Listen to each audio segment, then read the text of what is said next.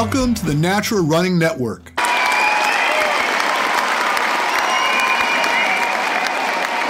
We are brought to you by Mio, makers of the world's first strapless heart rate monitor sports watches, and MedHab, makers of RPM Squared, an innovative system of gait analysis that slips right into your running shoes. My name is Richard Diaz. I am your host. Are you a runner? Do you love to get out and challenge yourself? Running your first marathon or maybe caught the bug of obstacle racing? Well, sit tight because this is a show you just don't want to miss. I'm with my dear friend Charlie Engle, and for those of you that don't remember the name, Charlie Engle became famous for his um, run across the Sahara. Uh, along with a couple of friends, they braved the deserts of the Sahara and raise some awareness for the need for water in Africa. You could clear this up for me in a minute, Charlie. And Charlie essentially is an extraordinary elite ultra marathoner. And I just love talking to Charlie. He's got great stories, and I really wanted to get him back on so we could discuss all things running and crazy. Charlie, say hello to everybody. Hey, Richard, how you doing? And hello, everybody last time I saw you, Richard, you were you were if I remember right, you were covered with sand pretty much head to toe and sweating profusely at the end of a Spartan race. Now your memory's slipping, Charlie, because I was there. But I, I was not a sugar cookie. That was Mike Wardian. He was absolutely a sugar cookie. He was head to toe in sand and silt because he wasn't very proficient at all of the obstacles, and he apparently learned to master the burpee. He did a lot of burpees, and he got sand in his beard. Even I think, uh, I think he still, I don't know how much he still beat me by, which is really annoying. Uh, but it was several minutes, despite the fact that I, I actually only missed one obstacle and only did a few burpees, and and he was, he did a lot more burpees than I did, and still managed to beat me, which is a, a little, a little depressing and and telling on his talent more than anything else, though. Right. So, Charlie, have you since then done any other obstacle races? You know, I have not done any more of them, although, you know, I really want to. So it is a, it is a, the, I think the Spartan and, and Tough Mudder format is fascinating. And, and to tell you the truth, you and I talked when we were on the Spartan cruise, and I went because I thought it was a really cool trip, and I got invited and got to bring my wife, and I thought it would just be fun, and I would do it, and that would be the end of it. And, and frankly, I I loved it. I thought it was an absolute blast, and I really that one was a sprint, and I, I think I like to think anyway that if I was able to do some of the longer ones as our friend Nick Hollon is getting ready to do the uh, the long Spartan race this weekend, I guess the World Championship, and that one's uh, a half marathon distance. I I think that would be more suited to me, and I plan in this next year to try a couple more. How about you?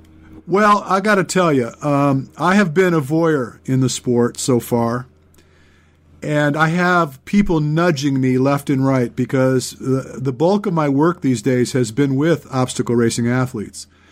And, you know, we, we, we always come around to that question Hey, Richard, when are you going to do one of these yourself? And I come back with my, my lame excuse about being too old. I should have done it a long time ago and blah, blah, blah.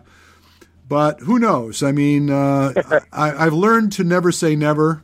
And uh, I, like you, think that I need something somewhere be, beyond a sprint and possibly somewhere beneath uh, this beast that they talk about, or ultra beast. But as you yeah. suggested, uh, Nick, he's uh, he's got his eye on the prize. He thinks that you know, relative to his ability to run well for long distances at elevation, that he stands a pretty good chance against some of these young bucks. And and I and I think that there's some rationale behind that.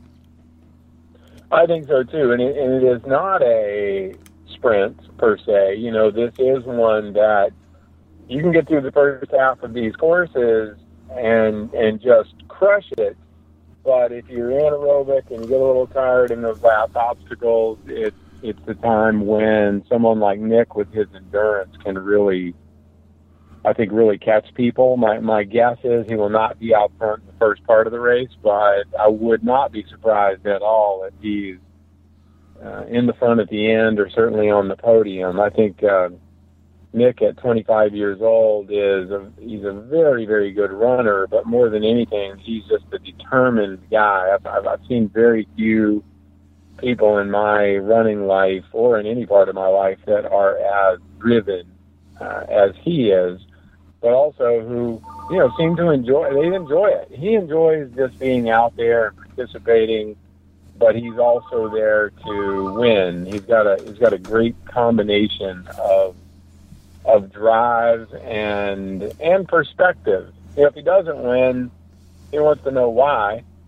But and, and I think that that's a good thing for most people to strive for is to analyze performance, but not get so caught up in it that it becomes all that you care about. Well, you know, you're you're absolutely correct about him, and and you know, Nick was at my house uh, last week, and we did a VO2 on him, and we did some stuff, and actually, Nick and I are collaborating on a few running clinics, and we are going to do one on the 10th of October here cl- locally and the way it's going to work is like the first part of it is me going through and doing some education on running mechanics and helping people to get where they should be when they're making contact with the ground, what have you.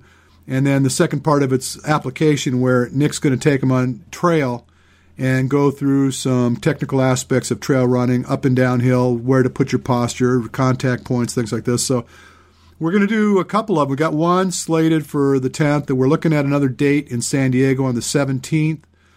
And there's another one we have scheduled for Mexico City. It's kind of turning into something.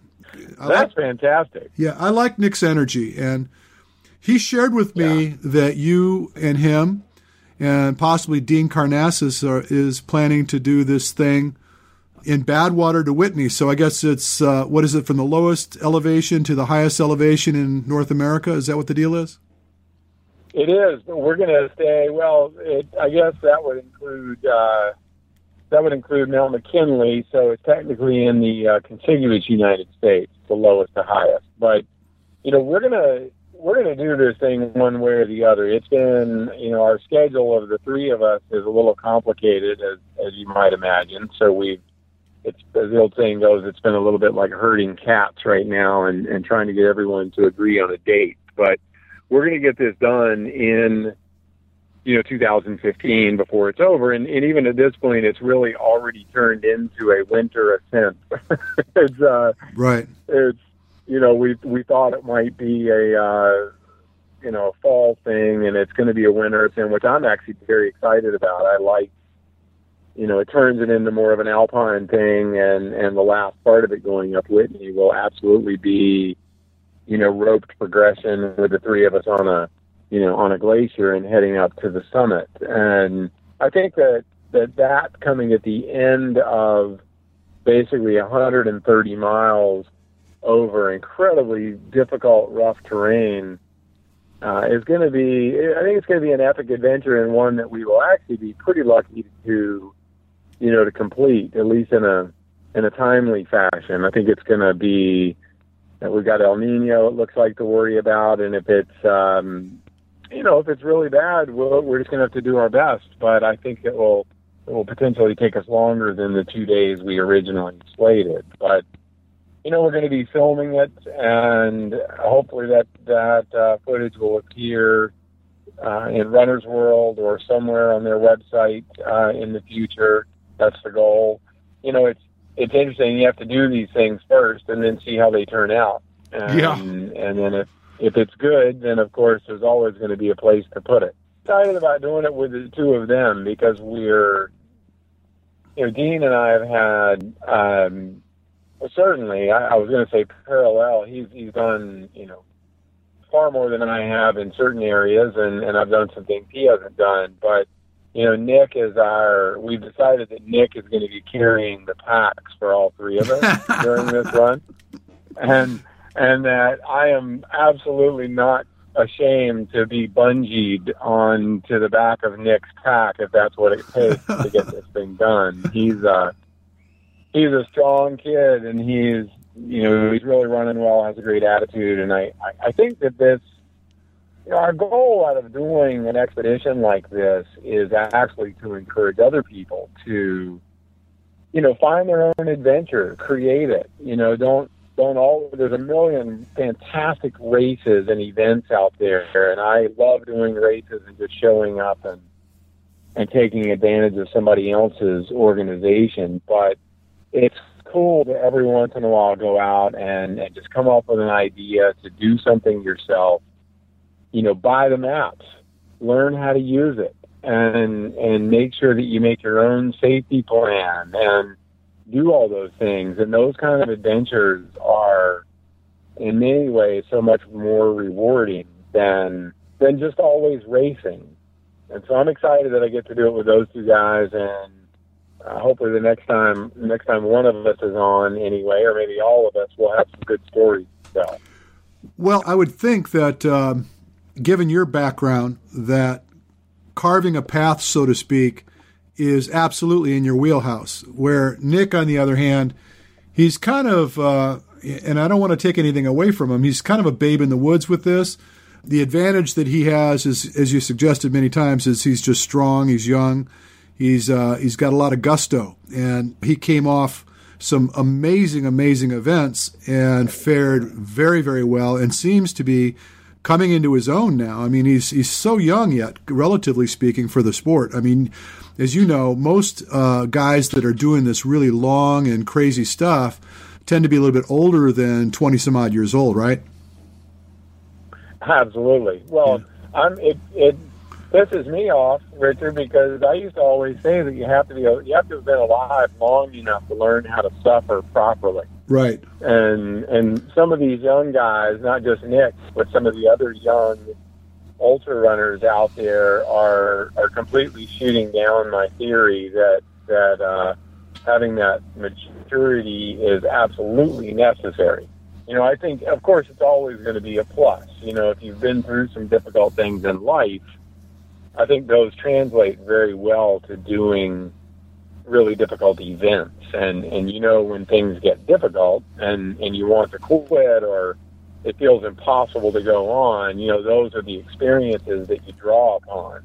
And yeah. some of these young guys, you know, they just, and girls just you know, they haven't been around long enough to have had too many incredibly hard experiences in life. But I'll tell you, the talent level out there in the ultra world these days, it's so much younger, and you know, there's still room for us old guys, but, but it's it's a it's an interesting uh, development, and and just the way the sport uh, is growing, and and the fact that it is drawing in so many you know, so many younger people. Nick's also very smart. Nick chooses the right events. He knows his strengths.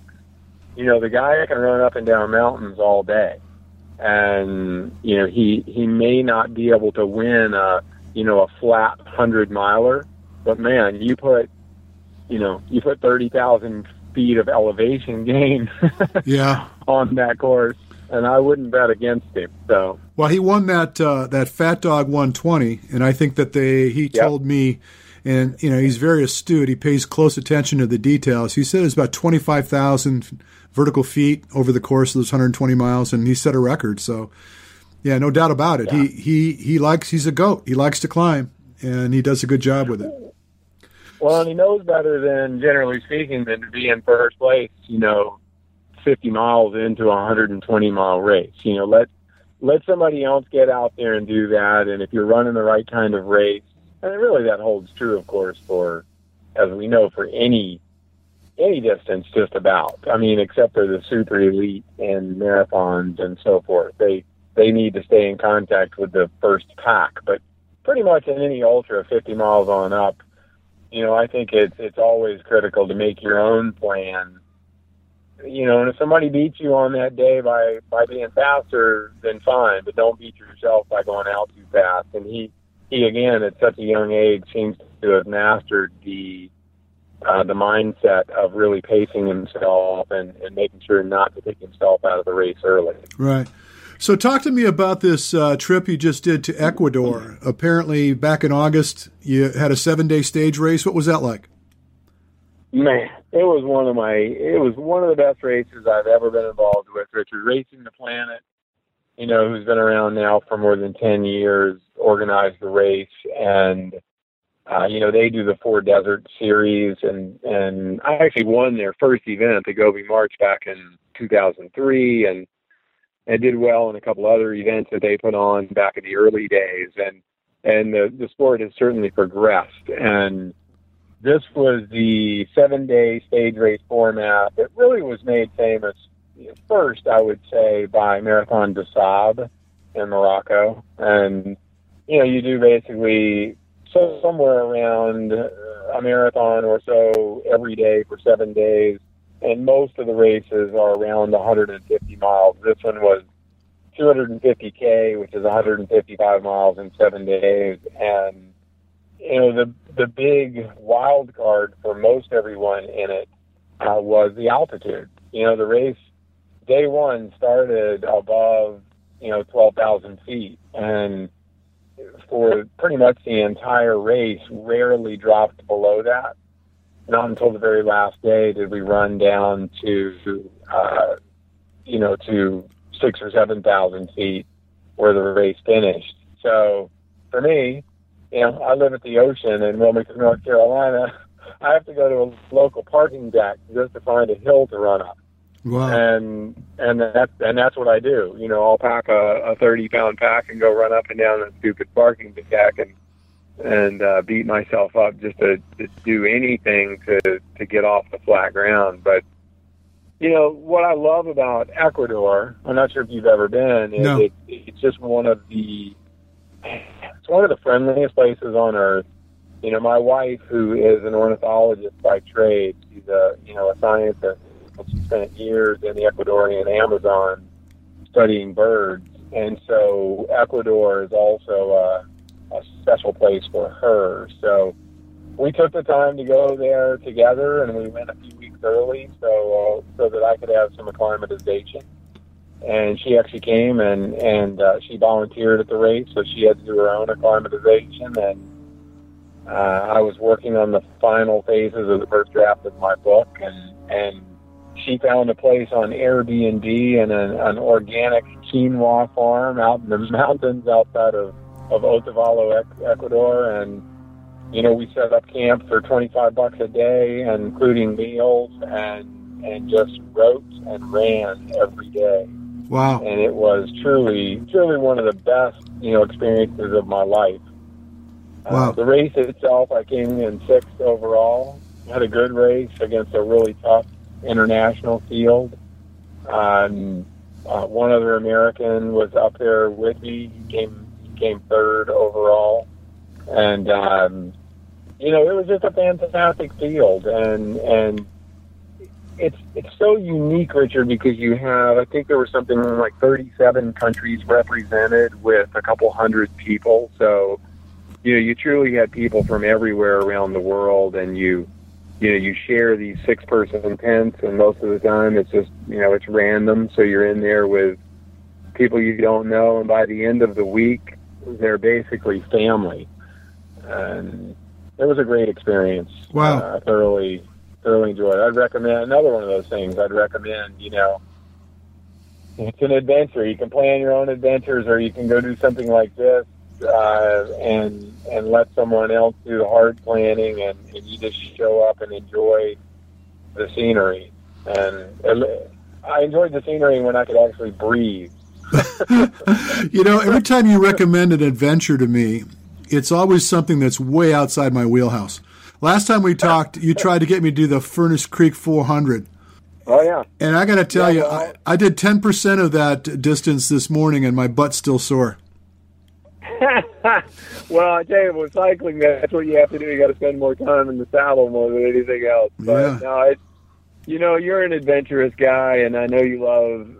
You know, one of the things that I feel luckiest about is the fact that uh, you know, I don't have a lot of money. I'm not a guy that can just go do anything anytime. So I have to pick and choose my adventures pretty carefully, and and I like to pick ones that are going to expose me to a culture that you know that maybe I'm not accustomed to.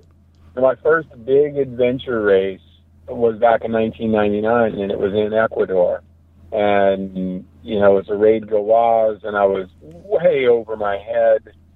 Like I was basically doing the Super Bowl of adventure racing after never having played like midget league. You know, I I had no clue what I was doing, and went out there and got my my butt kicked for ten straight days in the mountains in Ecuador, and and so I look at this race as not redemption, but as an opportunity to actually enjoy myself a little more and and work hard, but but see some scenery that you know I hadn't seen for the last 15 years. And Ecuador is just a great place, great economy, beautiful countryside. People are as friendly as anywhere on earth, and and you know experiencing that culture is is my practically my whole reason to to travel. Well, I like that twenty-five dollar a day budget. That's awesome. Yeah. Well, my wife is a genius, you know, with Airbnb. Well, in a lot of ways, she is. But you know, there's so many great bargains in that part of the world that you know, I you know I've stayed in enough hotels in my life, and to go stay somewhere that you can really experience the culture. I don't want to go to another culture and feel like I'm in the United States. You know, I, right. I like the United States and and I love my country, but I also, you know, if I'm going to go somewhere else, I don't want to be in a luxury hotel that feels like I'm still here. that to me is like, what's the point? Why not just stay here then? Right. And so when I go, and I always encourage other people, you know, dive in. Don't be afraid. You know, the language barriers and everything else are really easily overcomable, even if you don't speak the language. I, my wife happens to be fluent in Spanish, so it, it did make our trip a little easier. But oh, yeah, I would imagine. Um, you know, I encourage people to, you know, don't be shy, man. Get out there and just and and and go see some place and put yourself in a position where you know where your phone doesn't work and where you don't have Wi-Fi and you're not just online all the time and, and you can you can actually detach from your life for a little while and, and gain a little perspective. So you mentioned that while you were out there and you were bivouacking that you worked on your book. Uh, is this your first book, Charlie? It is my first book, and it's it's uh, it is a memoir. And you know, as I like to say, Richard, if enough stuff happens to you in your life, then then somebody actually is, is willing to read a book about it.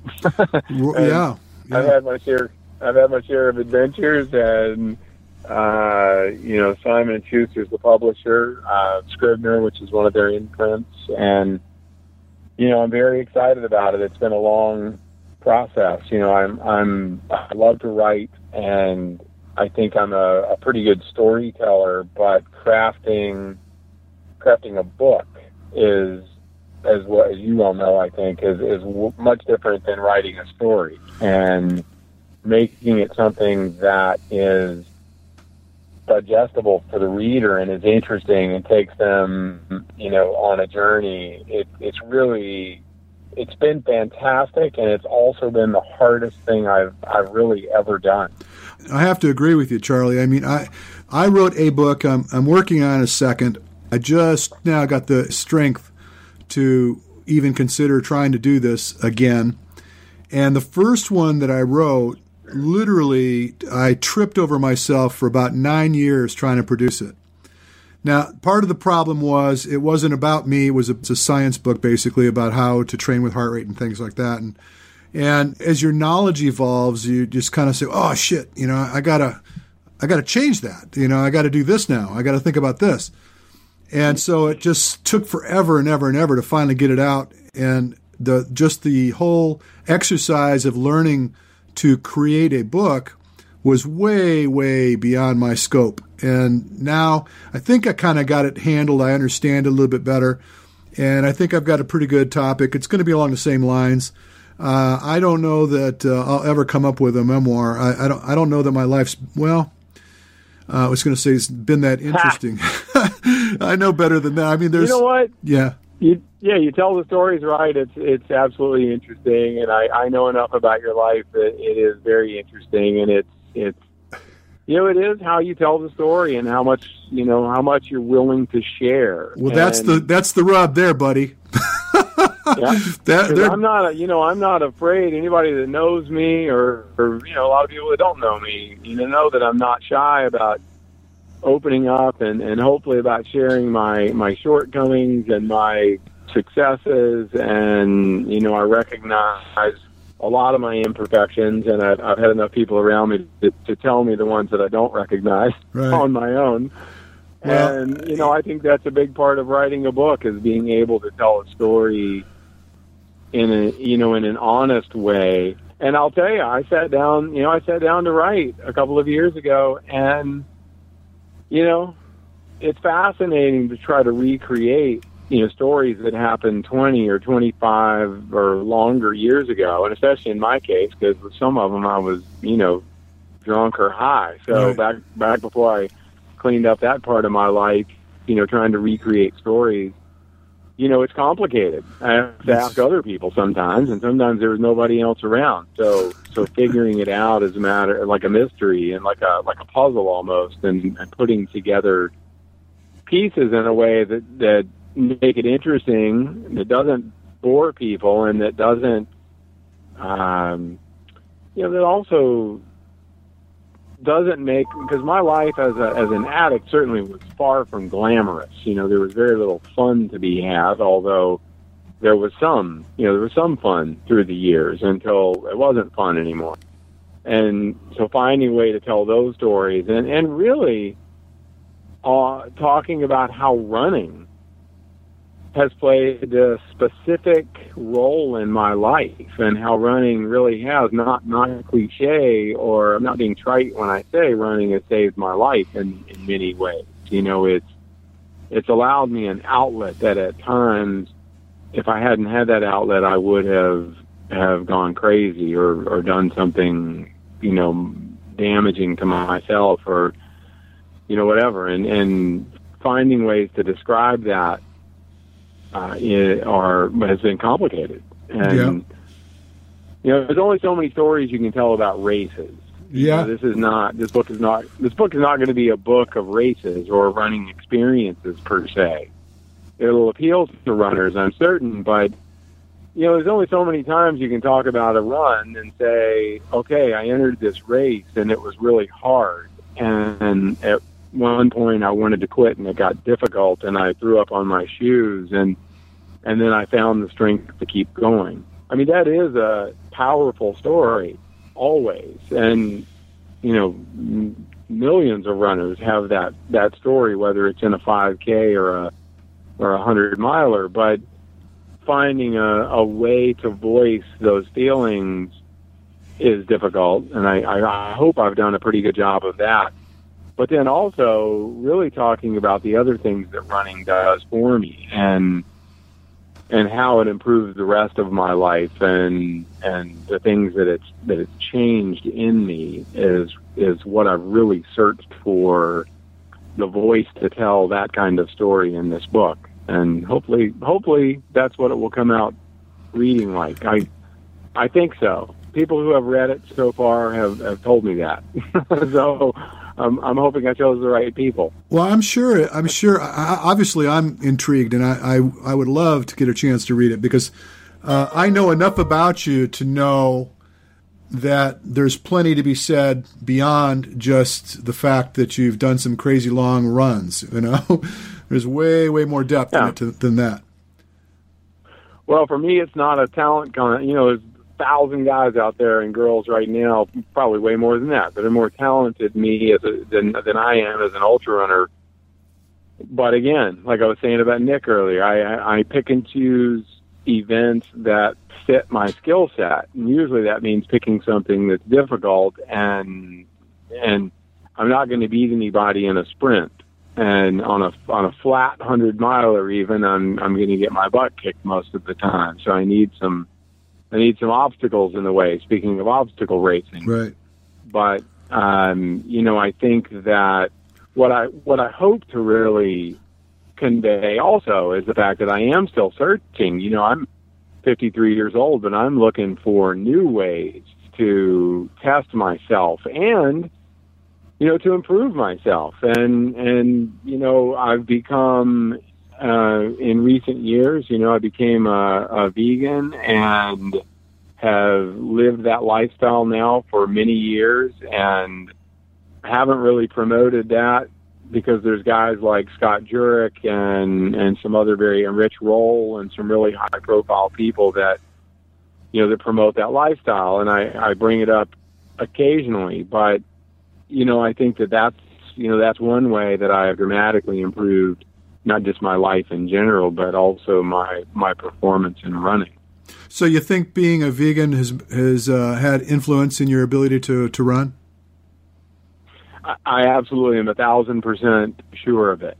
It's wow. um, it's it's because more than anything, I do feel I'm I'm not I'm not constantly battling. My body's not constantly battling um, certain certain toxins. And I mean, you can eat you know you can eat, organic meat also and and such. But I'm not a just for whatever reason I wasn't built as a meat eater. I ate meat growing up because you know why? Because that's what was served in my house. you know, when you're when you're young, or when you're a kid, you you pretty much eat what you know what's put in front of you. And you know, I realized in my in my 20s and especially uh, in my 30s that I just didn't have that. You know, other people would say, "Man, I just I, I've got to have a steak or I've got to have a hamburger," and I I just didn't get that craving the way other people seem to. And for me, I was like, man, I sure would love some broccoli, or I, I really want, you know, some Brussels sprouts, or I want something green hmm. more than anything. And I, I found that that's what did it for me. And, you know, my wife is really my, my nutritional guru, and she's, uh, she's been a vegan for nearly 30 years. And so, 25 years. And so she's, you know, she's amazing. She sort of runs the, runs the kitchen in our house, and she's a great cook. And you know what I also found was my my impression was always that being a vegan or be eating organic uh, foods was you know way more expensive, and it's it's just not true. It's not true. You just have to be a little more diligent in how you do your shopping. Right. And and you know, I mean, everybody. I, I think in general, you know, if you're going to eat an apple you'd rather have an organic apple than an inorganic apple. I, you know, I, I think that's just common sense. But um, a lot of people just don't ever, you know, they don't ever think of that. They they switch to a a vegetarian or vegan diet, and they they don't take that extra step to make sure that they're also, you know, eating whenever possible an organic diet. And I do. I think it's made a huge difference in my performance and my energy and you know my just overall quality of my life. So, huh. you know, I haven't I haven't pulled the trigger on that uh, even for a little bit in in my entire life. Yeah. The closest I've been to um, let's just refer to it as being a clean eater was I I divorced myself from red meat for about 17 years.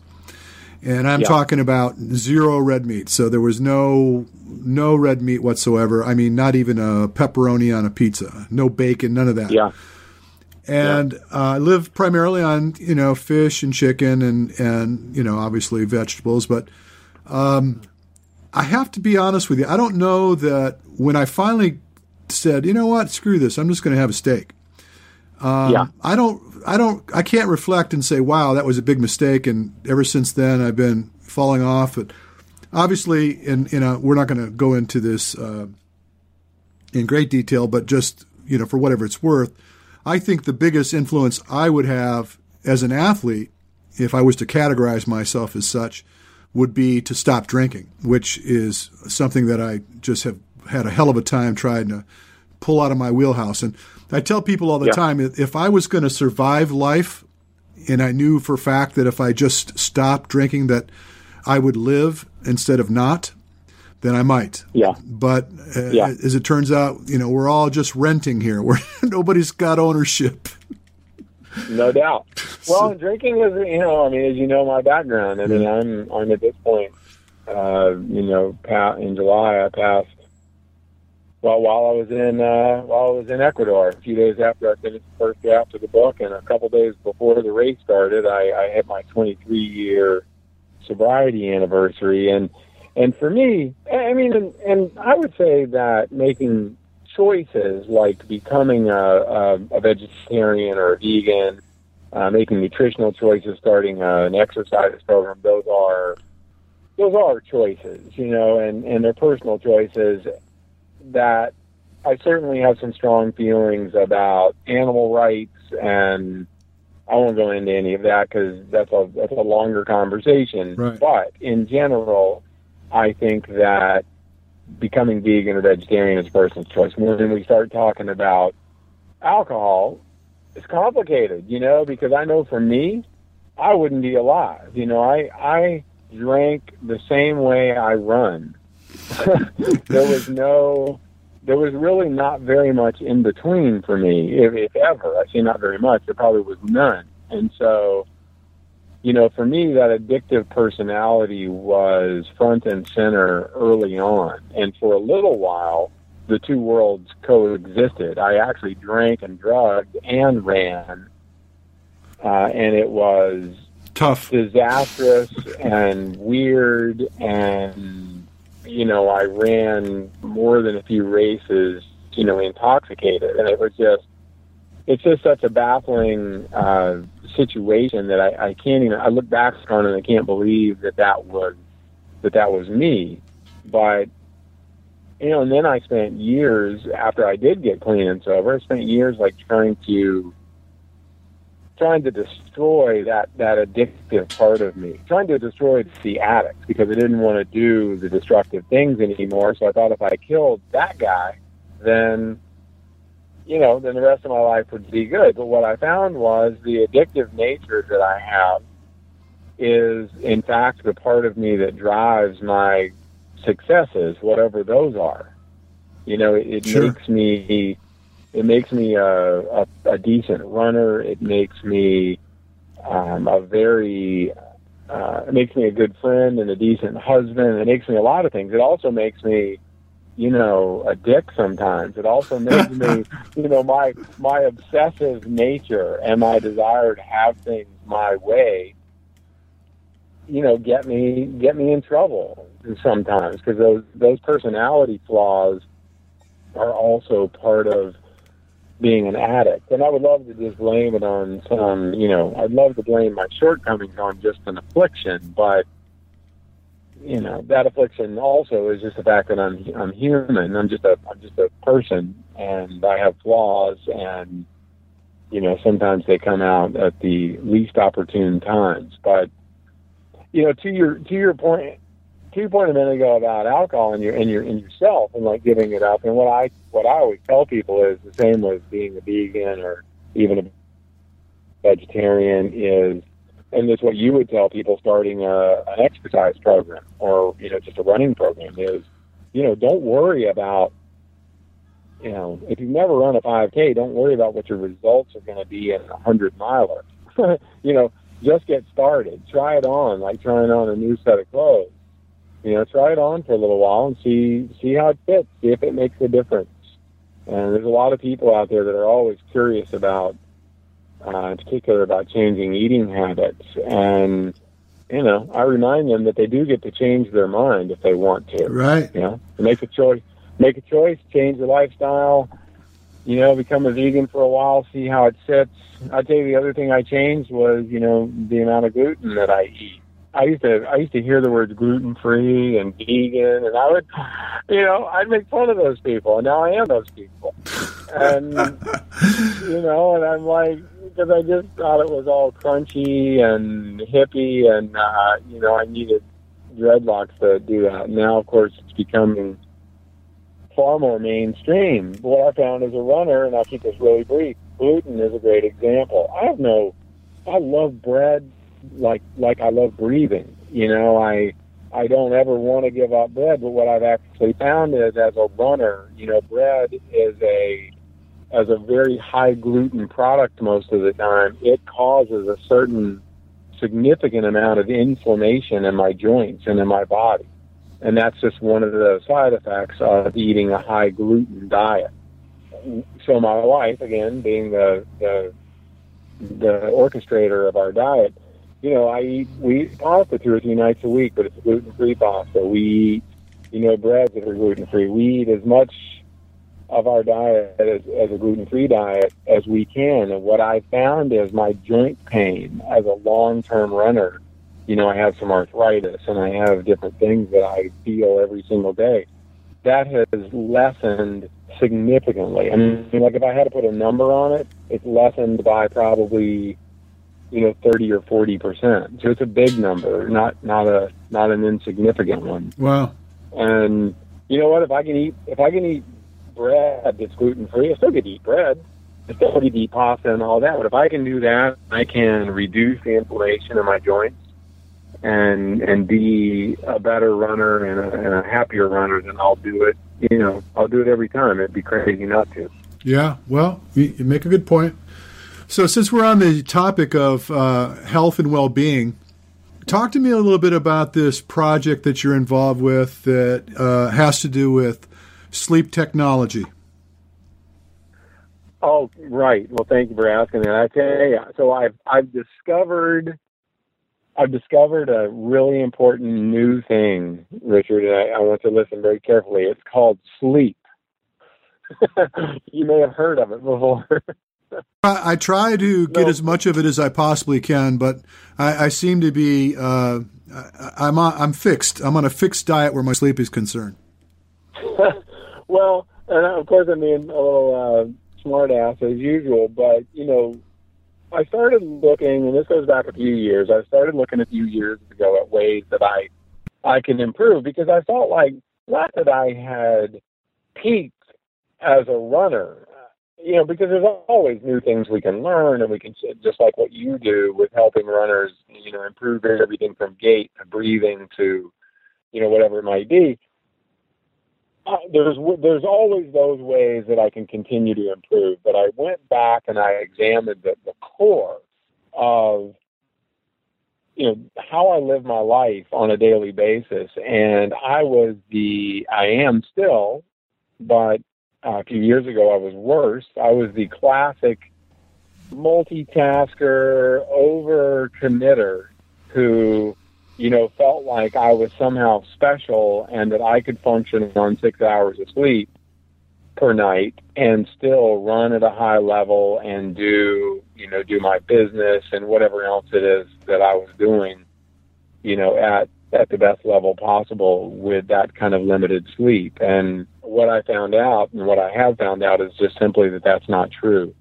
And when I really began to focus on getting more sleep, and by more, I'm talking, you know, between eight and eight and a half hours usually for me, it it really changed my life. And i didn't just focus on okay i need to get more sleep. It's like how can i do it? And how can i improve the environment that i sleep in? And in what ways can i make that difference? And there's a ton of ways you know setting up a i would i would almost call myself in these last few years i've become a bit of a of a sleep expert and a, a sleep junkie if you will. Um and one of the things that i did was research uh, the thing that is the closest to our skin when we sleep, and that's the fabric. That's the sheets that we actually sleep on. And I was living in Greensboro, North Carolina, and uh, which is really the I consider it the hub, at least in the past, of textile manufacturing in the United States. And a friend of mine was president of a company called Precision Fabrics, and I got in touch with him, and, and we talked a lot about fabrics, and, and he and uh, an inventor that worked at their company had come up with a fabric that was really designed for the medical space. It was designed to help prevent infections and bacteria and it's hypoallergenic, but it, it also had this incredible side benefit for athletes that it was a cooling product. So I tried it and I started sleeping on this about three years ago, and it has grown into uh, a project. It's grown into a company that that now manufactures in the United States a product called Dermatherapy Sport. And Dermatherapy Sport is now being used by you know a dozen professional athletic teams. It's being used by runners all over the country. We are getting ready to relaunch the company uh, and with a new name, uh, and that name is actually Deep Sport. And the focus of the company is really going to be on you know deep training and deep sleep and deep recovery and really trying to change the way people not just view sleep, but giving them the tools necessary to actually get better sleep. And frankly, Richard, if you're one of those guys who gets six hours of sleep like I used to, at the very minimum, what you want is to get six hours of the highest quality sleep that you can get, right? Right. Well, you know, so, it's, it's, interesting you bring that up because another guy that's really tied to fitness, Johnny G. I don't know if you ever met him, the the guy that invented spinning. Yes, of course. Well, John, I've, I've actually taken a class. I took a class from him years ago. Yeah, Johnny and I are dear friends, and occasionally we get together and we just talk. And if you've ever been in front of him, you know that he's a very interesting guy to listen to. Uh, there's not a whole lot yeah. of two way conversation going on. It's a lot of listening.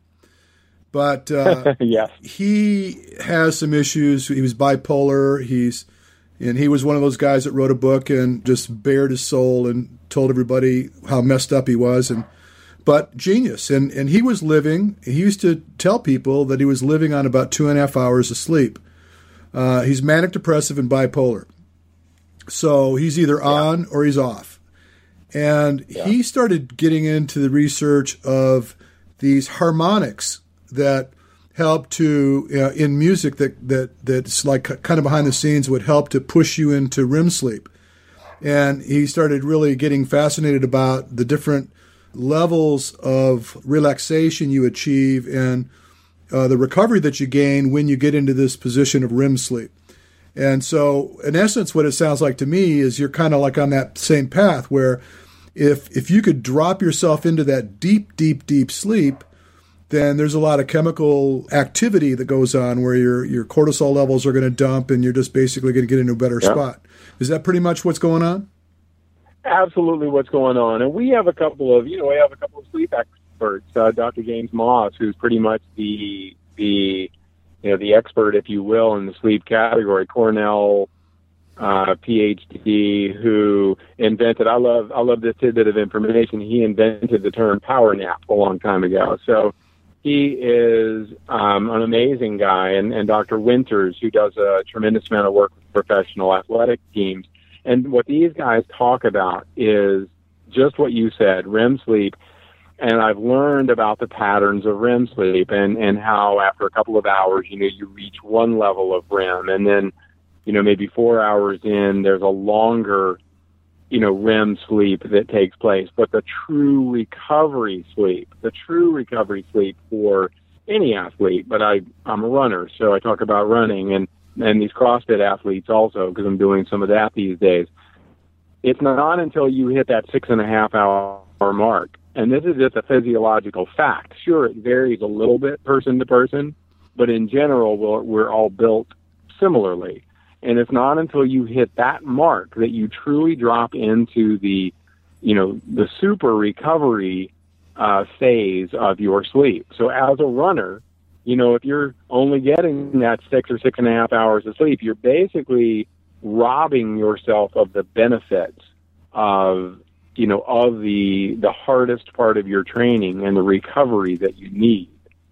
And you know, and I've, I mean, we've had great success so far. I mean, we're my partner is uh, a guy named Ruben Hannon, and Ruben I've known for many years. Ruben was the president of Champs Sports for years, and the president of of Foot Locker Canada, and uh, very you know very well known and well connected guy in the athletic retail market, and you know he was astounded that there wasn't already a product like this you know, out there on the market that really focuses on, you know, athletic recovery uh, in in the sleep gear space. And my goal is, you know, with this project is to actually educate people on, you know, not just not just what you sleep on, but the environment you sleep in. Everything from setting up your room with the the right uh, temperature and fans and darkness and eliminating you know eliminating technology from the bedroom you know as as uh, Dr. Maas is famous for saying there's there, there's there's two reasons to be in your bed and that's you know sex and sleep and anything beyond that shouldn't be happening in the bed you know that's not the place for your computer it's not and that's been a hard habit for me to break you know I'll be the first to admit you know I'm I'm I'm that guy that wakes up, you know, at whatever time in the morning, and the first thing I want to do is reach over and grab, you know, my phone because heaven forbid somebody wants to get in touch with me and I'm not available, right? Yeah. and it's that kind of thinking that we've all gotten into that, you know, sleep really has, you know, has robbed us of, well, we're robbed of sleep by being too focused on being connected all the time Right. you know, and the fact is, I mean, look, you help people. You it's it's part of what you do, and your mandate, uh, you know, in life is to help people work on biomechanics and work on becoming better athletes and better runners. But it does not matter, and please forgive me for saying it this way. It doesn't matter how much you help them if they're only getting, you know, five or six hours of sleep at night. They're not going to improve. If they did everything you told them to do, and they got eight hours of sleep, suddenly, you know, you would see, you know, exponential improvement because the body needs, you know, it needs rest. And I don't care what age you are. You know, there's been studies out there, tons of clinical studies that talk about uh, the relationship between sleep and just cognitive ability and memory. And so in, in high school kids who are now also more uh, distracted than any generation maybe ever. I mean, every generation seems to fall into that category, but now more than ever, you know, kids are bombarded with with screens that have light that tell their bodies that they're awake and not asleep, and and information, and you know, what I've also learned is there's really no. I, I always considered myself to be one of those multitaskers that was, you know, gifted somehow. And what I found out is that what I'm gifted at is doing kind of a half-assed job at a lot of things. Yeah. because because instead of just focusing on them, and sleep has become, you know, one of the things that if I stay up till one o'clock in the morning, fine. And do I feel the pressure of needing to get up and get my day going the next day? Absolutely. But I know that if I go to sleep at one o'clock, I need to stay in bed until nine o'clock, and that will allow me to actually function and get my work done the next day. If I feel the pressure to get up at six and, and get busy, I will have, especially writing and running, I will have a subpar day. And I'll get less done, even though the day was longer. I'll still get left done. And so, you know, this pro, you know, dermatherapy sport again has there have been nine clinical studies with this fabric in hospital settings, and it has been shown to do everything from practically, certainly dramatically decrease incidence of MRSA and staph infections in, you know, in hospital settings. And we're talking about studies at Johns Hopkins, at, you know, at some big, some big clinical research places, not, not places where they go and, you know, pay for the research. These are, independent studies. And you know and the fabric itself basically wicks away moisture. As a, as a runner and as an athlete i'm a hot sleeper. And seems like everybody i talk to who trains hard sleeps hot. And you know the last thing you want is cotton next to your skin I mean, there's a reason, Richard. Think back 20 years ago. What did everybody wear as a T-shirt? Everybody wore cotton, right? Right. And then Under Armour hits the scene, and you know, and Nike and everybody else in in this space, and you would you would practically never see a runner wearing, you know, a cotton T-shirt in a marathon, or cotton shorts, or cotton socks. Well, why wouldn't that extend to the eight or nine hours a night that you're actually in bed? You know, the same reasons that cotton is not good for you to sweat in and create a really gnarly environment next to your skin are the same reasons that you know we shouldn't sleep in it. But it's what we all grew up sleeping on you know is cotton. And you know we all grew up wearing cotton t-shirts. And so it's it's this is closing the gap of the 24 hour cycle and taking people to a you know a healthier sleep environment because we're we're already spending the other 16 hours trying to be as, as healthy as possible. Well, I got to tell you, I've I've always you know I've for the for years and years and years, all of our training occurs early in the morning. And yeah. we would get resistance from people when they hear what time we train because they would try to reflect on their day. So I get to bed at midnight. Oh my God, you mean you want me to be up at you show up at five? And that's not going to happen because I want da da da da. I get all this argument, right? And I said, well, you know, I mean, truly, what are you doing between the hours of say eight o'clock in the evening and midnight? I mean, really, you're, you're vegging in front of a computer. You're doing something that is really not not something you can do without. I mean, or couldn't do without.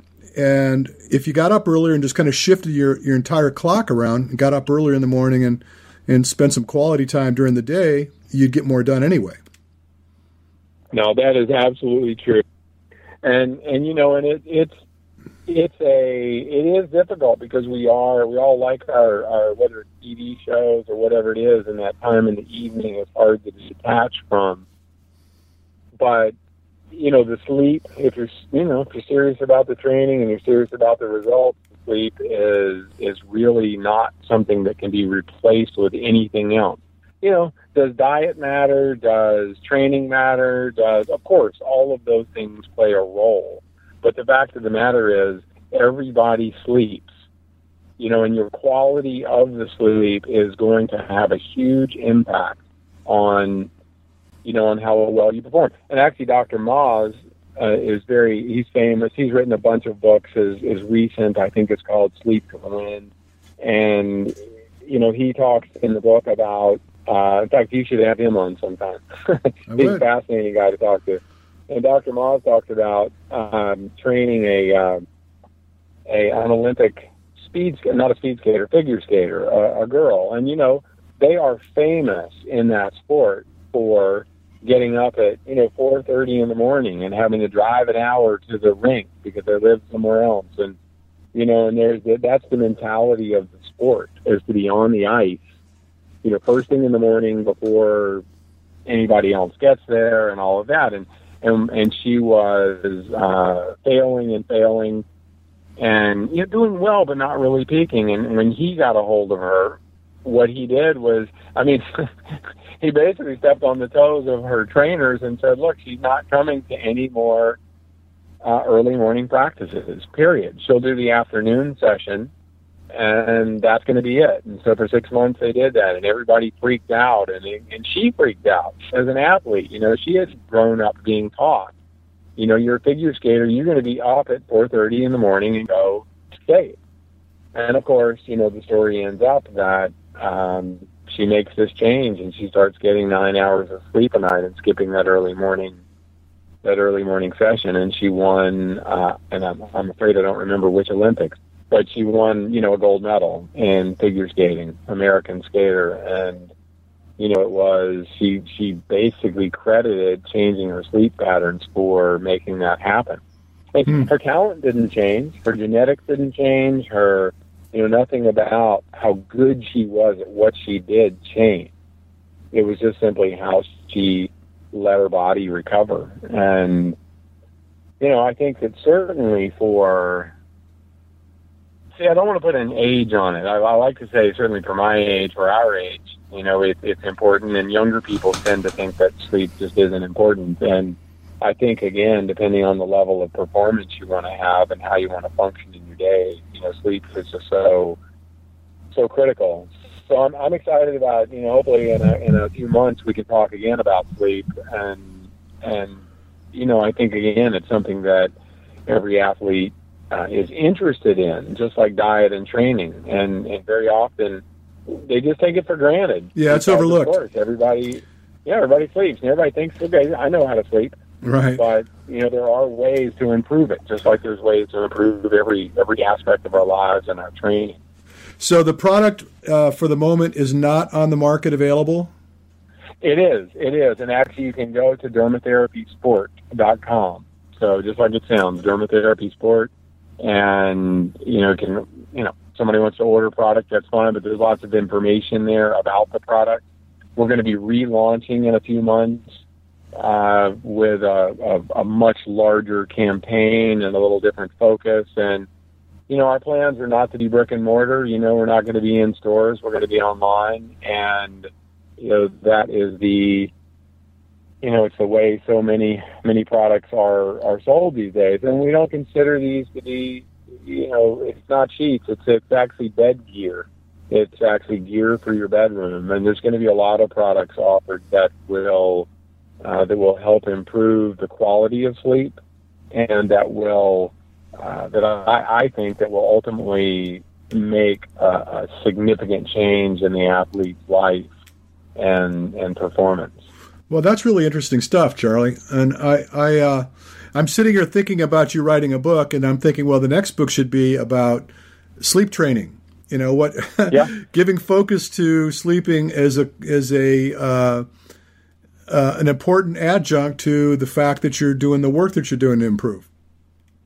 Well, I appreciate you saying that. It is so funny how I, mean, I felt like I'm a pretty high energy guy. I drink too much caffeine every day.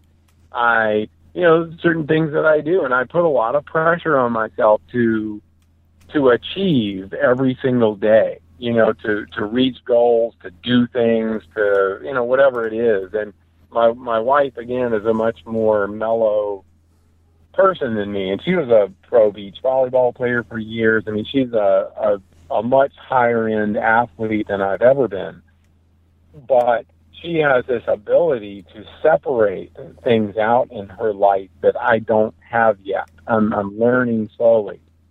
You know, she can be high end and go to the gym and go run and and do all those things and yet at night turn it off and read a book and not worry about the 12 things that still need to be done. And i'm i'm still i still struggle with that. And so sleep was always getting in bed half the time was was when i knew that my brain was actually going to turn on and i was going to lay there thinking about all the things that i didn't get done or the or the exercise that i have to do tomorrow or whatever it is. And what I'm slowly but surely learning is is uh, you know is changing that part of my life and and my you know everything from my training to uh, just how I even handle myself on a daily basis and how I interact with other people, especially my wife, yeah. uh, has dramatically improved since my since the quality of my sleep has improved. Well, I want you to get your sleep because I want to I want to be in on I want to be on the inside track for this uh, Death Valley altitude experiment. I think that that's going to be Absolutely. a good one. And yeah, you got it. Uh, like I told you, I got Nick is in the wheelhouse. I I've got him paying attention to me, and we're working on some things together. So it's going to be a, a closer circle. And I always enjoy speaking with you, Charlie. I'm sorry that it's taken me so long to finally get back to you and get you back on the show, but we will revisit. No, thanks for having me. I'm. It's always my pleasure, and you know I'm looking forward to. Uh, in fact, I'd love to come be part of one of these uh, clinics one day because I, I I love seeing you in action, helping, you know, helping people improve their lives and improve their performance. I would love to have you, Charlie. I would. And as a matter of fact, there's a very good chance I'll be coming in your direction anyway. I've got people who are trying to get me out to the East Coast. And by the way, uh, you, you got that hurricane on you right now, don't you? uh, I'll I'll tell you a funny thing. So I was going to go home uh, to chat with you today, and I was working in a coffee shop, and frankly, I came out to my car. So I've been sitting in my car chatting with you, and I am looking at I'm looking at flags that are blowing it's got to be 30 or 40 mile an hour straight line winds and rain and it's it's going to be a nasty 3 days I think right now so um there is nothing better than running like in this kind of weather in a hurricane it's I mean, you know, of course, yes, you have to be safe. I'm not I'm not advocating being, you know, being reckless, but right now it's just windy and rainy, you know? And and it's it's fantastic to go out to the track even or or just go get in a a run because a there's nobody else out there. And there's something cleansing about this kind of weather that I just it feels edgy and and I don't know. It's it's maybe that addict still talking. I just love that. I love that edgy feeling. So I'll let you know how it turns out. All right. Well, you be safe, and uh, I will. Again, thanks again for coming on, and I'll, I'll be sure to connect with you soon. I, I I like the idea of having you come to a clinic with us. Yeah, me too. Me too. Well, I'll I'll uh, work with some groups here on the East Coast too. One here in right here in Wilmington uh, called Without Limit. It's a fantastic group, and I guarantee you uh, we would love to have you here. So let's talk about that. All right. Thanks, Charlie. Well, friends, it's time to bring another show to a close. Be sure and tune in to us next week. We've got a lot of great content in store for you. I want you to tell your friends to check us out. You can always find us on Facebook. Simply go search the Natural Running Network, drop us a message. I'd love to learn more about you and the things you do. And until then, you have an amazing day.